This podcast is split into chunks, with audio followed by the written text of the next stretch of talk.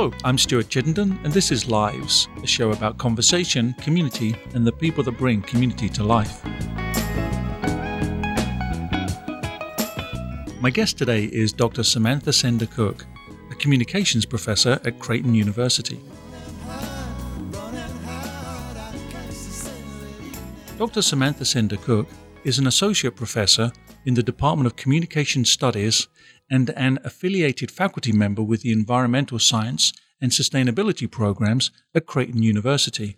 She studies rhetorical theory and analyzes environmental communication and materiality in the context of social movements, outdoor recreation, and urban spaces and places.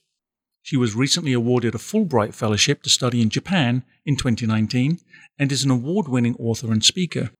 Her current research focuses on constructions of space and place in urban environments, specifically in Omaha, Nebraska, and tactical acts of resistance. When she is not researching, teaching, or volunteering, she can usually be found reading a mystery novel, trying out a new recipe, or riding the hills of Omaha on her bike. Samantha, welcome to the show. Thank you so much for having me, Stuart. So, your field of study is rhetorical theory and environmental communication and materiality in the context of social movements, outdoor recreation, and urban spaces and places. Can you decipher that for us? I'm happy to. yeah, so I study communication, and communication is kind of a broad field. Within communication, there's a sub discipline called rhetorical studies. So it's the study of rhetoric, like persuasion in public, basically. Um, within that, I'm interested in environmental communication. So, how what we say about the natural world creates a perception of the natural world. So for me, it is especially interesting or important to consider how we talk about urban spaces as part of um, our understanding of the natural world. And I'm also interested in how ordinary people enact resistance to kind of dominant ways of being in terms of the environment. So, how can we engage in behaviors that are better for the environment um, and better for the people who live in that environment? So, I think some people maybe would consider a division within environmentalism between um, actions that would save, say, a wilderness area and protect it, and uh, putting that up against environmental justice. So, things in urban spaces that would affect people's health. I would say that those are really deeply connected. And the way that we treat the planet and animals on it, including us, is also reflected in the ways that we treat uh, different people in our society, too. When you talk about it like that, I think about how we talk about situations like the Flint water crisis. Definitely. And how we maybe talk about the vanishing environment of polar bears. Those are larger scale illustrations, and there are probably very local neighborhood ones too.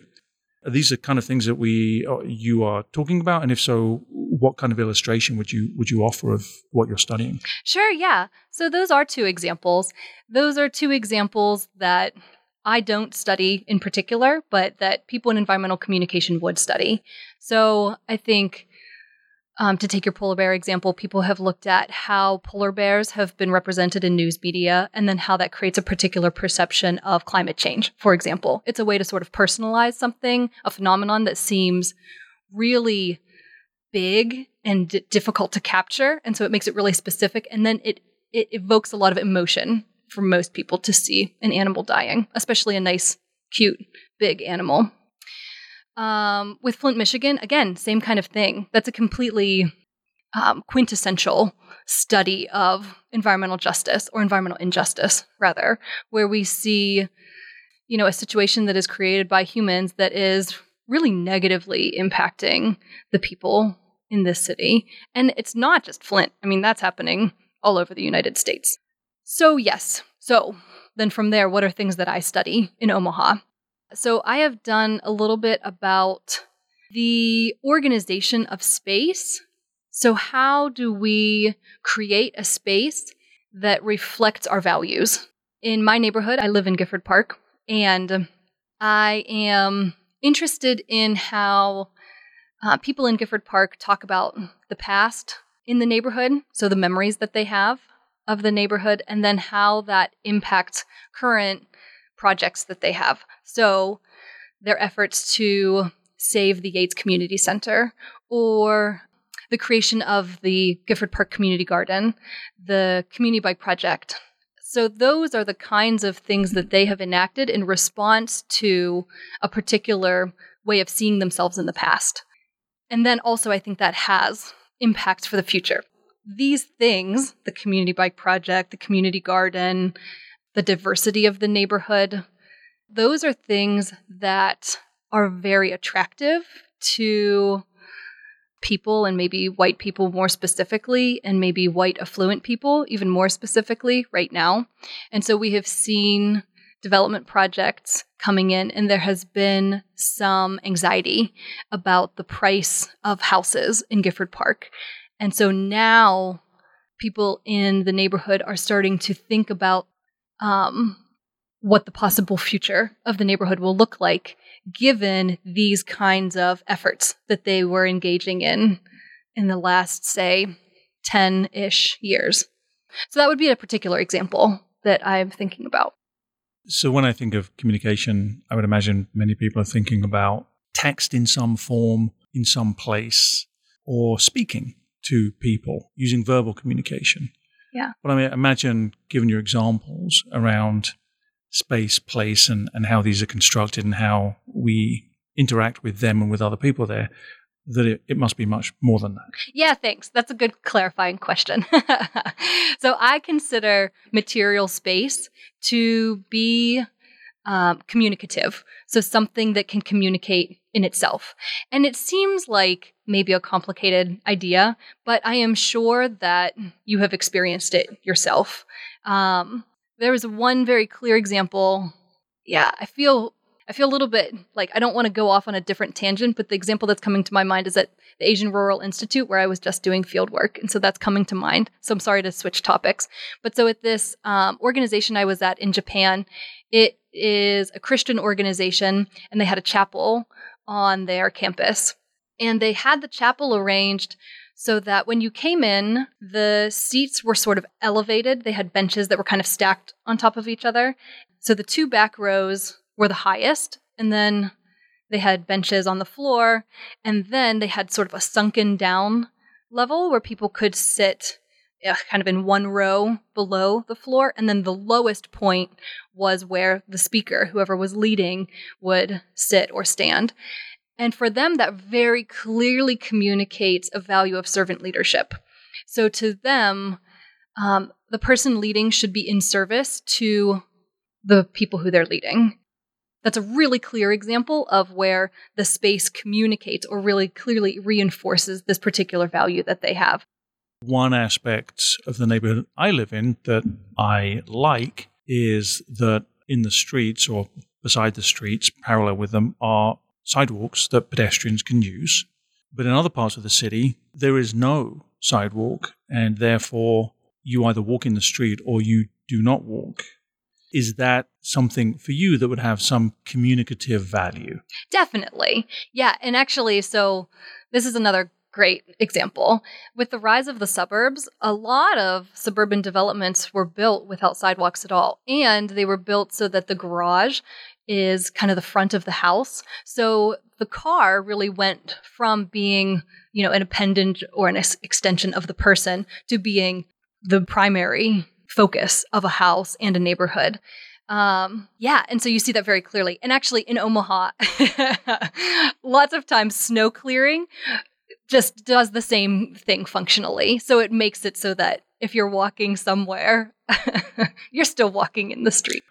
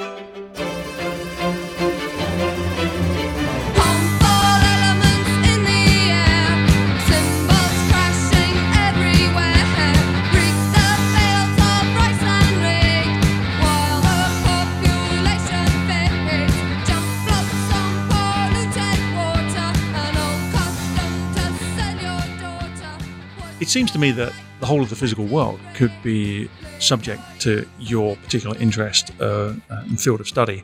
So, how do you go about selecting those aspects of space, place, and how we interact with it or communicate through it to focus your studies on?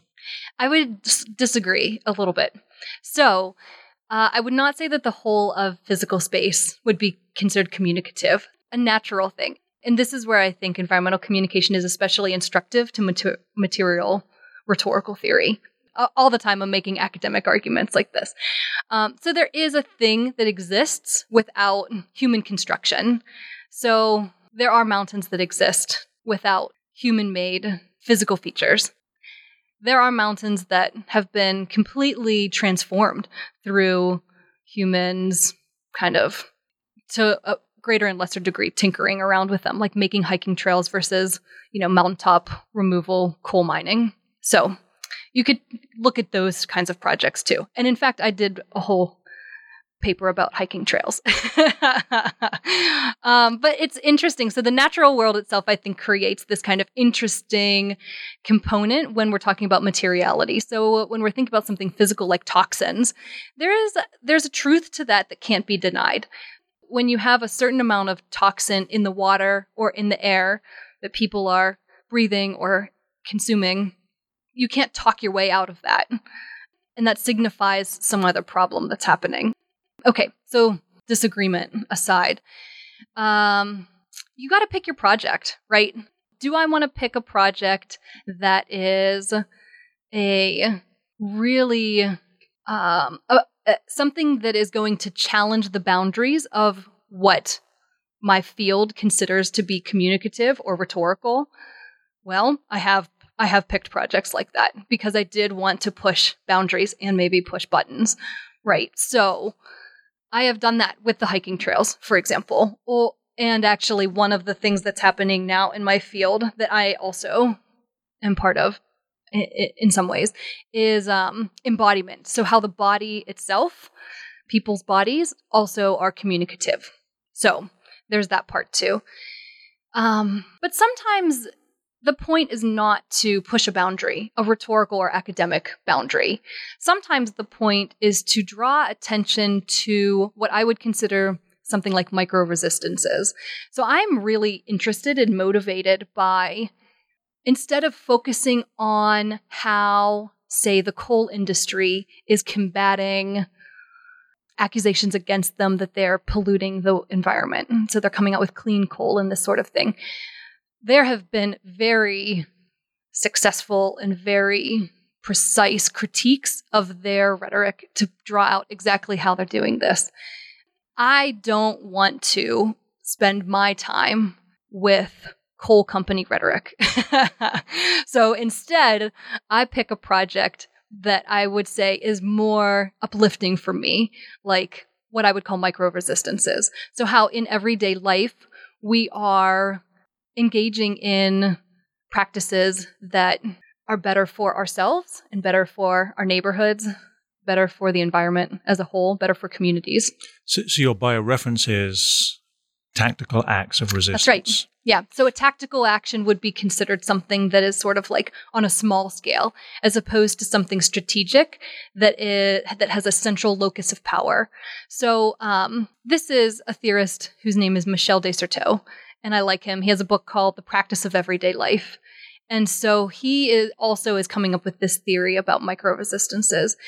Yeah, one of the dis- distinctions that he draws about power is between strategies which are uh, really kind of focused on, like I said, a centralized locus of power. So if you're a coal company, you've got a legal department and a PR department, and you probably have a world headquarters.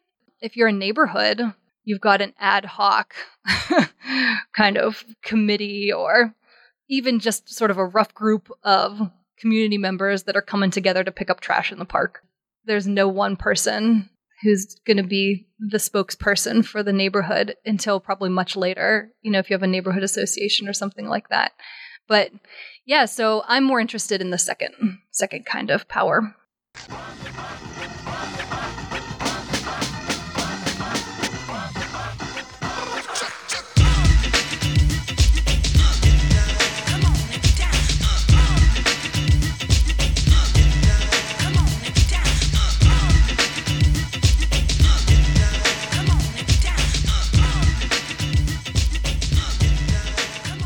Again to illustrate what tactical acts of resistance might look like.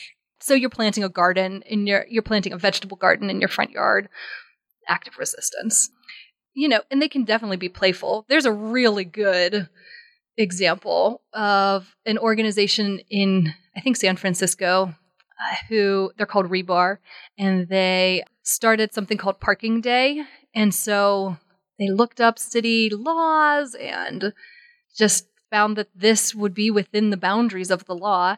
Um, so they decided to rent, I'm using air quotations here, rent a parking space by putting money in the meter in downtown San Francisco. And then instead of parking a car there, they made a park. So a little play on the word park. And so, yeah, so kind of using a space in a creative way to say, hey, public space. It's nice, right?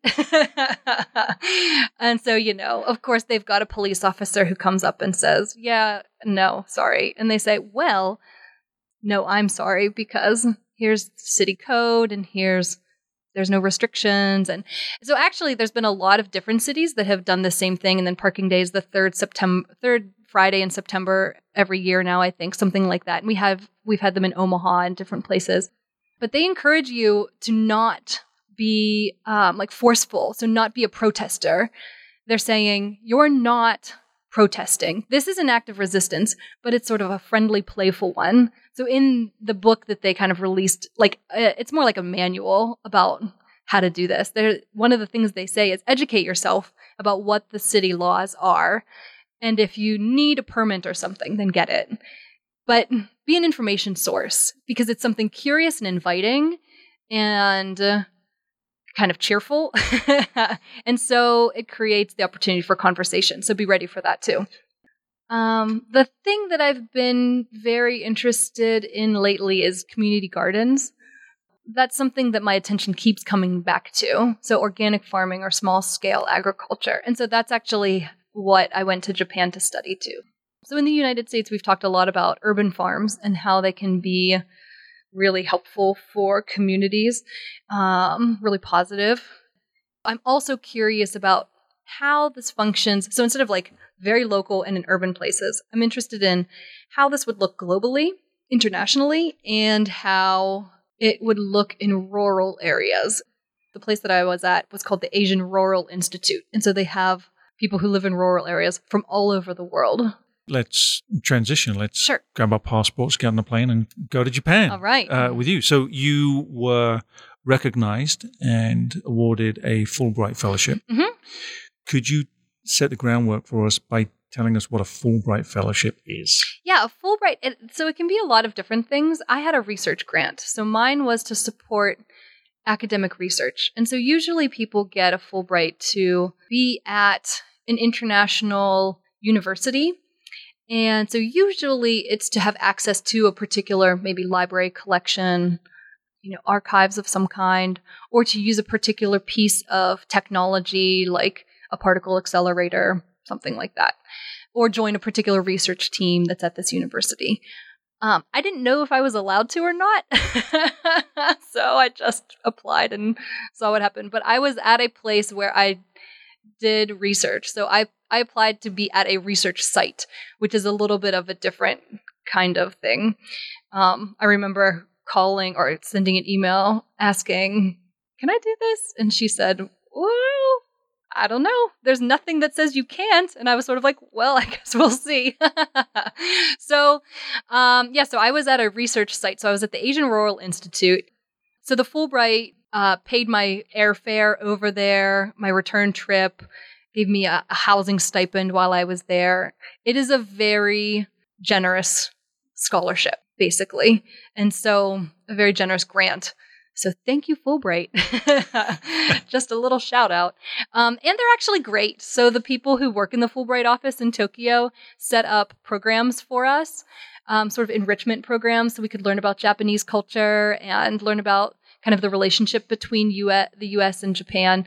So we went to, we had a kind of a field day where we went to like a big international bank, their headquarters in Tokyo, and we had a former Fulbrighter talk to us about the economic like the economics in the Asian Pacific area. And so the relationship between China, US, and Japan. And so that was interesting.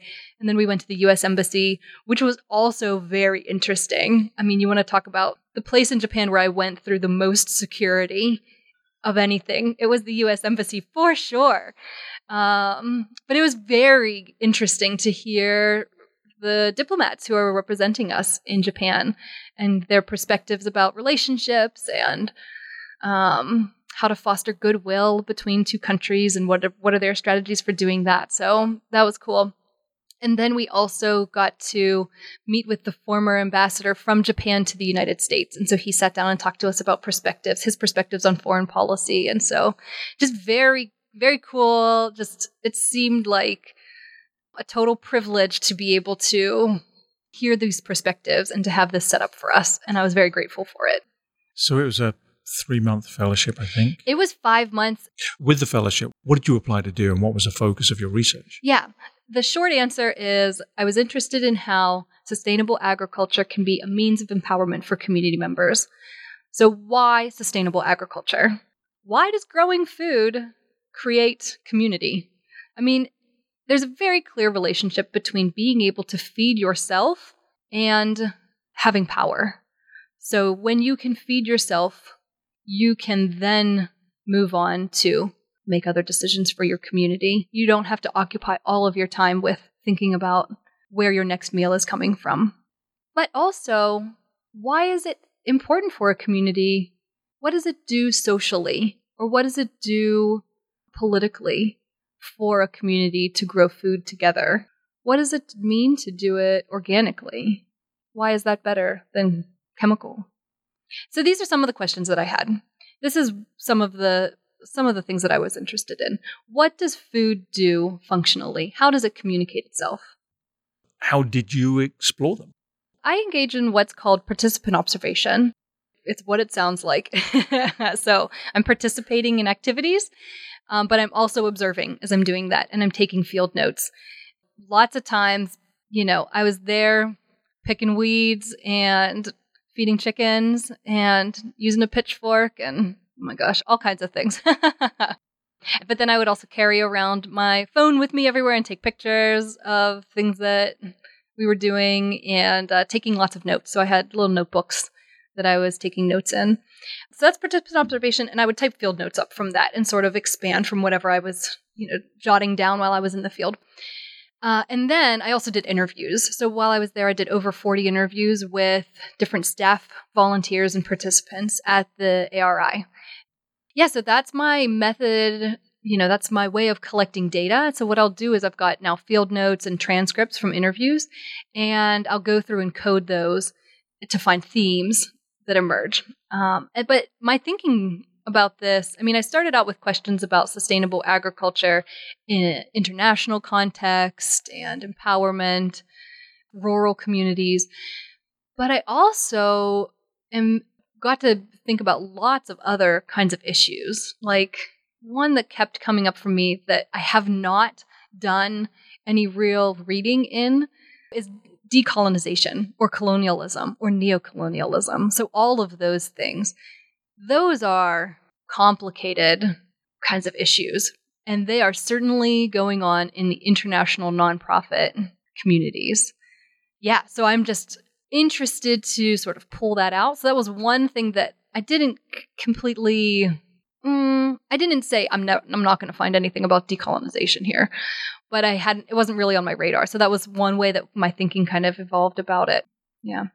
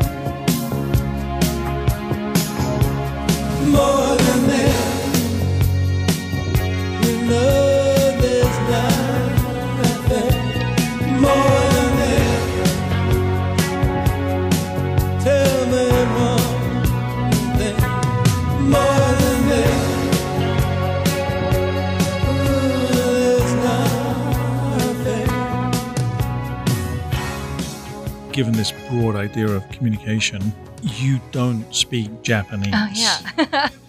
that was another barrier to applying for a Fulbright. There's a language requirement. so how so how did that work? You're there and you're trying to take field notes, and I, I, can see the observatory part of this. Yeah. But interviews and trying to talk with people and react in the moment to gather information. How did you do that when language is such an important part of this? Yeah, it, the ARI is an English speaking institution. So English is their lingua franca. So they have people from all over the world, um, like Germany, United States, Japan, obviously, uh, but also from Ghana and Cameroon and Micronesia and the Philippines and India. Uh, you know, so you need to have a way to communicate. And so they have made the decision for their community that English is the lingua franca. Now, there is something that they call ARI English because it involves Japanese phrases and it involves, you know, strange language structure and you uh, know, an understanding that you will speak more slowly and clearly if you are a person who speaks very quickly like me.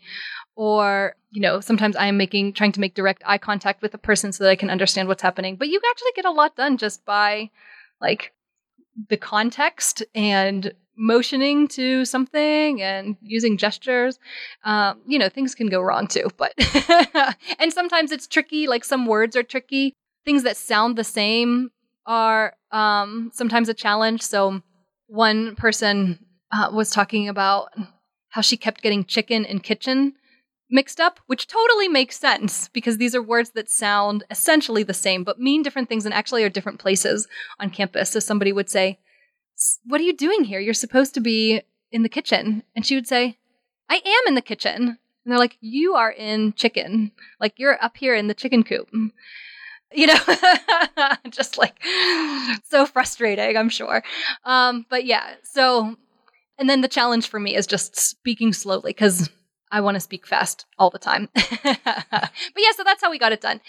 Over the winter before participants came, so participants are there's like 25 people that come from all non-Japanese countries. So before they come, it's really volunteers and staff, and most of the staff are from Japan, or and a smaller portion of them are from the United States, and then some are from um, other places like India and Ghana and the Philippines.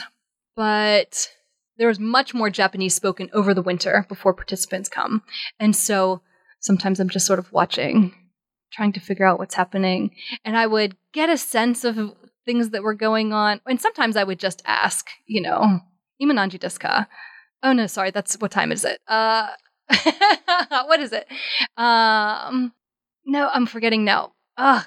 It was there so like a month ago and now it's not. But yeah, so I would say what is what does this mean? You know, what's this thing that you're saying? What does that mean? And they would say, oh, okay, well, it's this. And they would explain it to me in English. And so I learned some more phrases that, like I was telling you before we came in, some of the phrases everybody just gets to know. Hi is yes. If somebody calls your name, Stuart on. hi, you know, so that's what you would say all the time. Uh, Daijoubu desu, which means it's okay, it's all right, don't worry about it. Uh, I would say Kyotsukete kudasai. I worked on the farm. They're always doing things like using chainsaws and climbing ladders that look like nobody should climb them and you know yeah so we would have we I, there were certain stock phrases that are embedded in my mind and other things clearly i've forgotten. So not holding you as an academic yeah. to what you're about to say but what do you feel like you've learned? No coding just sort of initial impressions is where i'm at. Um so some of my research questions were about embodiment so, how does a daily action create an ideology? So, let me just talk through this idea. If we think about an ideology as values, kind of commitments or tenets to particular ideas, there are ways to support that through your language. You can write op eds, you can make speeches. You know, we've seen lots of politicians doing that. But again, I'm interested in ordinary, kind of everyday actions. So I am interested in how what somebody does on a daily basis is an enactment of ideology. If we start there, then we might ask what is it about feeding animals and weeding plants and making organic fertilizer that becomes part of the ideology. So, one of my theories, one of my ideas is that ARI is, is successful in part because it creates an expectation that everybody who is there participates in what they call food life work. This is illustrating two things. One is the equality between people there. Nobody is really excused from food life work unless they are taking a pay cut or they're a commuting volunteer, so they're not living on campus. Basically, if you live on campus there, the expectation is that you participate in food life work, which means in the morning you are either taking care of chickens, pigs, or goats, or you are in crops and vegetables and you're harvesting or weeding or repotting things or doing whatever the farm needs. So it's really deeply embedding the relationship between food and life and labor to a large degree. So there's a really a really impactful way of considering this relationship when you are doing it yourself through embodiment, when you're enacting these over and over again on a daily basis. And then the equality piece, like I started to say and then got off track, was that everybody does this. And so many people in my interviews mentioned the director and how she washes dishes alongside everyone else. She's out there at 6:30 in the morning picking weeds and digging, you know, whatever we need dug. I maybe should also make a distinction. So there's sort of three categories of people at the ARI. There's staff, volunteers, and participants. Staff are people who are paid uh, to work there and they have part-time and full-time um, and they're there year round. And volunteers usually make usually about a year commitment, but there's different levels. Sometimes it's only a few months, and one, you know, a couple people will make like a two year commitment. Uh, and volunteers are typically sent by what's called a sending body who pays for their housing and their food to the farm. So ARI is sort of paid for the volunteers, and then the volunteers work for a small stipend. And then participants are there to learn. So they are uh, selected usually from countries that have been historically marginalized or countries that have been really negatively impacted by things like colonization or civil war or environmental problems. And they are somebody else pays for them to come. So ARI does a lot of fundraising to make sure that they can come and learn three things sustainable agriculture, servant leadership, like I mentioned before, and then community building, and then be leaders so after their nine month program, they go back to their home community. So lots of participants in interviews would say, you know, when I was, when they were telling me I was coming here, they said, you know, everybody works, everybody is expected to come and wash dishes and do whatever. And they said, yeah, we'll see. they didn't 100% believe it, but they talked about how meaningful it was for them to see the director taking their plates after lunch and washing them. Yeah, so there's a kind of equality in that work. And it creates some really good interactions and it creates some really complicated problems for them too. This flattened hierarchy that they have. That was an interesting component there as well.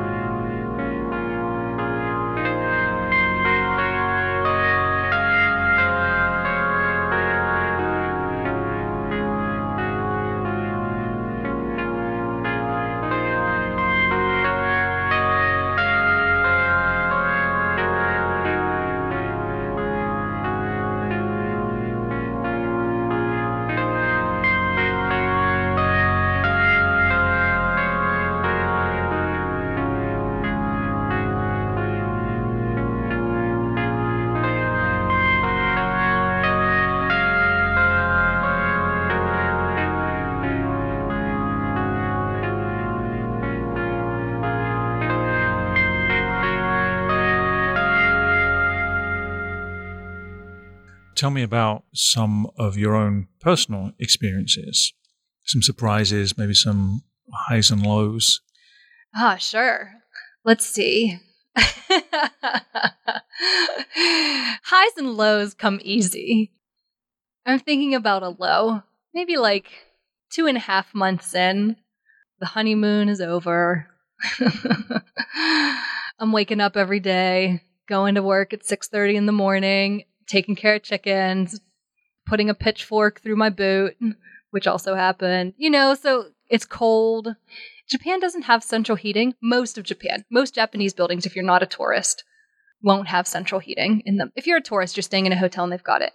If you're living in Hokkaido, the northernmost island, they've got it. But most other places don't. Almost everywhere is heated through kerosene space heaters. So, this was very challenging for me. It's not as cold as Omaha. In fact, much warmer than Omaha. so, never that cold while I was there, but certainly below freezing. We had snow, but I was just never totally warm. Unless I was in bed, which man, that really makes it so you don't want to go to work at 6:30 in the morning. All right, so one night, so kerosene space heaters. You've got to go outside and fill them up from a kerosene jug. And the AI is the kind of place that makes it difficult to sort of get one answer for something. I had run out of kerosene and I needed to get my jug refilled, and I didn't know who to pay or where to go to do this. And it's like a five gallon jug, and I just live very close, maybe like, maybe not even a quarter of a mile down the road from the farm. But that's far to carry a five gallon jug. So then how do I get it down to my place? So I don't know these things. So I'm trying to ask people and I don't get an answer. And I have to just like count on running into the right person. And then they tell me when I remember and I'm with the right person and I ask and they say, oh, you need to talk to this other person. Okay. So this is where I am. So two weeks later, I still don't have any more kerosene. And I know I'm going to run out and I haven't, like, I, my jug is out, but the kerosene space heaters in my place still have kerosene. So it's raining, it's dark, I'm typing field notes, my fingers are cold. I've got a space heater like two feet from me. and my kerosene runs out. Okay, so now what do I do? So I've got another broken space heater in my place, and I know that that tank still has kerosene in it. Okay, so I can just take the kerosene out of there and put it in this other space heater that works. So I'm in my pajamas. I'm in rain boots. I'm in my driveway in a raincoat. And I've got the pump, but the pump doesn't fit in to the other tank because the opening isn't big enough. And then the two openings are the exact same size, so you can't really easily pour one into the other. So now I am also spilling kerosene all over the place, all over the driveway. And my neighbor comes. and I'm like, man, I just do not. I don't want to talk to anybody or have anybody see me like this. and so, yep. So this was, I was very frustrated, but my neighbor is very nice. And he was asking, Oh, Sam-san, do you know how to use the pump? Ah, yes, I do know how to use the pump. Thank you. And he's carrying all these papers, getting ready for a meeting. And he's like, I can just put these down and do this for you. And I was like, No, don't, it's raining, just go to your meeting. It's fine. And he said, Well, okay, I'll go to my meeting, but I can help you when I get back. I said, If I'm still in the driveway, then you can help me when you come back. And then I was like, I have to get done with this right now because I do not want to be helped with this. I just want to get it over with and get back inside.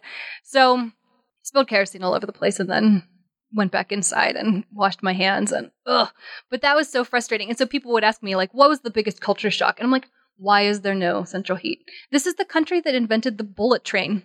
You have solved train travel, which lots of other places cannot handle.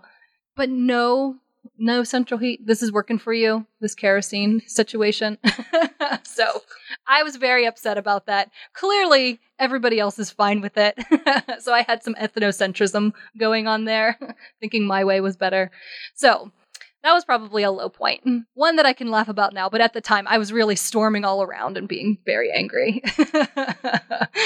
um, a high point was very much towards the end when I came back. I had to leave part of the way through to go to Vancouver for a conference, and I came back And I was going to try to get the like a late bus back up to this more rural area where I was living, like get a bus, then connect to a train. But I wasn't sure when the last one left, so I thought, well, I'll just get a hotel. So I got a hotel. I got I stayed in a capsule hotel in the airport. You know, I just got in late and was feeling all discombobulated and picked up my luggage and checked in and then went to sleep in this capsule hotel, which was kind of a cool experience anyway. It's an interesting thing. Uh, and then I got up in the morning, took a shower, came out, and then, man, I felt well rested. Went right up to that bus counter, spoke to them in Japanese, got my bus ticket, just asked them when the next one was leaving, asked them where the train, the track was, got directed to them. I didn't completely know what I was doing here. Like I had never gotten the bus from the airport to this other train station and then transferred to the next train to get up to the city where I was staying, Nasushiobara. But I just felt super competent.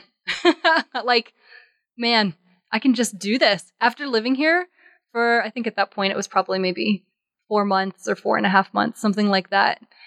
Uh, the Japanese was in my brain still, as it has not now. It's so soon after. But yeah, so it was just, I felt very sure of myself and felt like I could fit in here. So I could see that. So when I got back from there, I kind of felt like, man, right when I'm leaving, I feel really good. I can be totally independent and do these things that made me really nervous when I first got there. Like I would have to work out my sentence in advance of going up to the ticket counter. Like, oh, and what's the word for this? And looking things up. And and this time I didn't I was like, I'm not even looking at my book. I'm just going right up and talking to them and figuring this out and paying and going.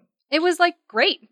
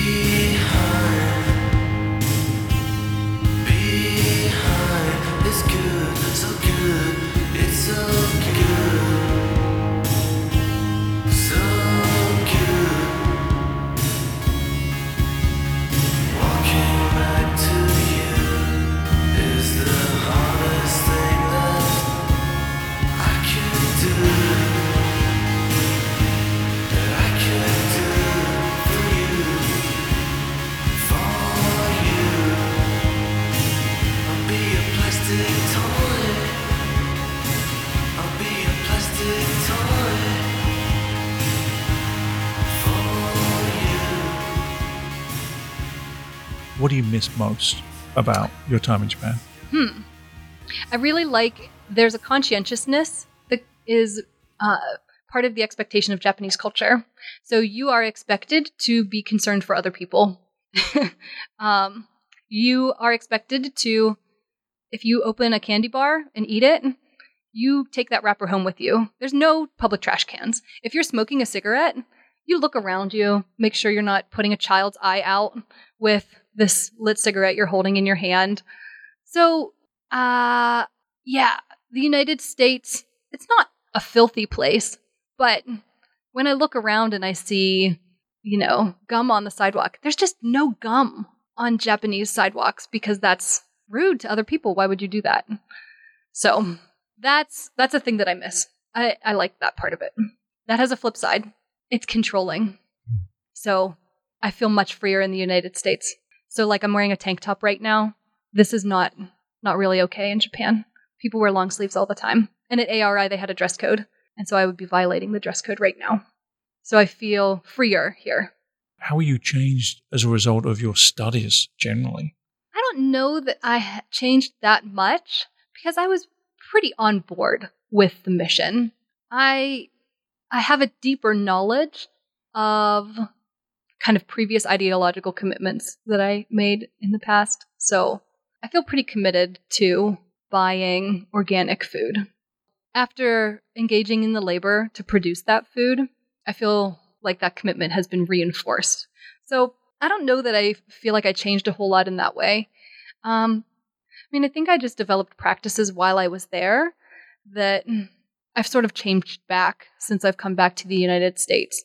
So I normally speak loud and quick. and while I was in Japan, I definitely just practiced speaking more softly, um, just anywhere in public. And then also, you know, speaking more slowly at ARI, trying to, although I failed often at that. But I have definitely just reverted right back to speaking fast and loud. My American ways are coming back through. and maybe this is a challenging question, but I want it to be an opportunity for you to assert value. Yeah. And that is in what way is your work enhancing the world and our communities and our lived experience?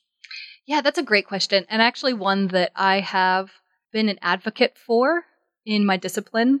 I am, I think there are a couple different, different ways to answer the question.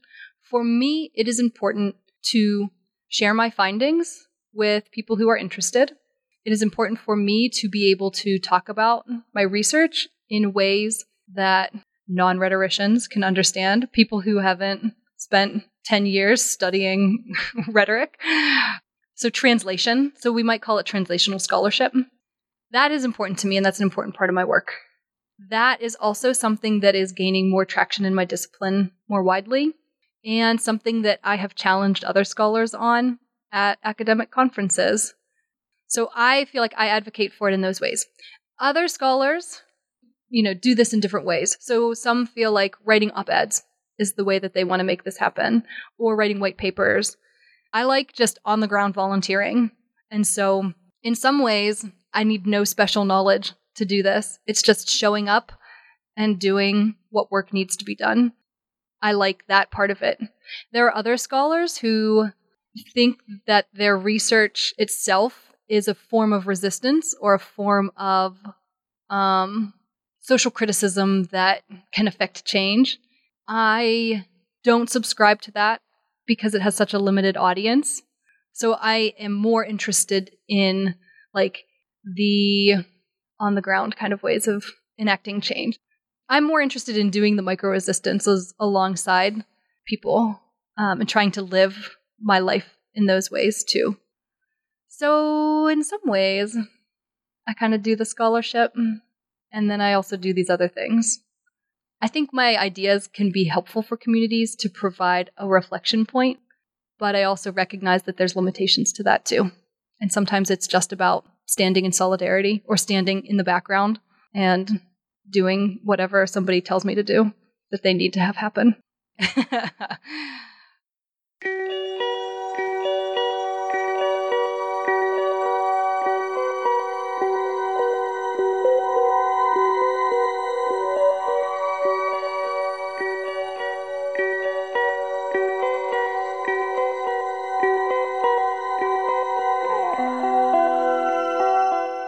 I've been in conversation with Dr. Samantha Senda-Cook, communications professor at Creighton University. Samantha, thank you for being on the show. I really appreciate the opportunity to come on. Thank you so much, Stuart.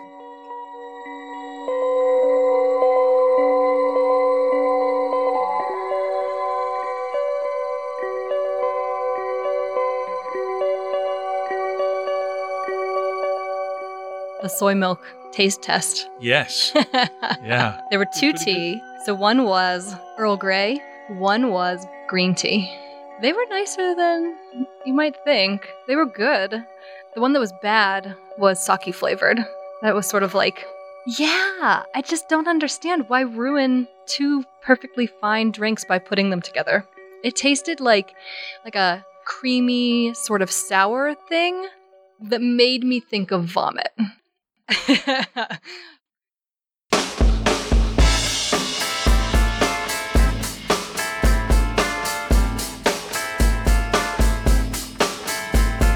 That's the end of this week's show. The magnificent Marion Fay helped produce the show. Lives is an executive production of Squish Talks. I'm your host, Stuart Chittenden.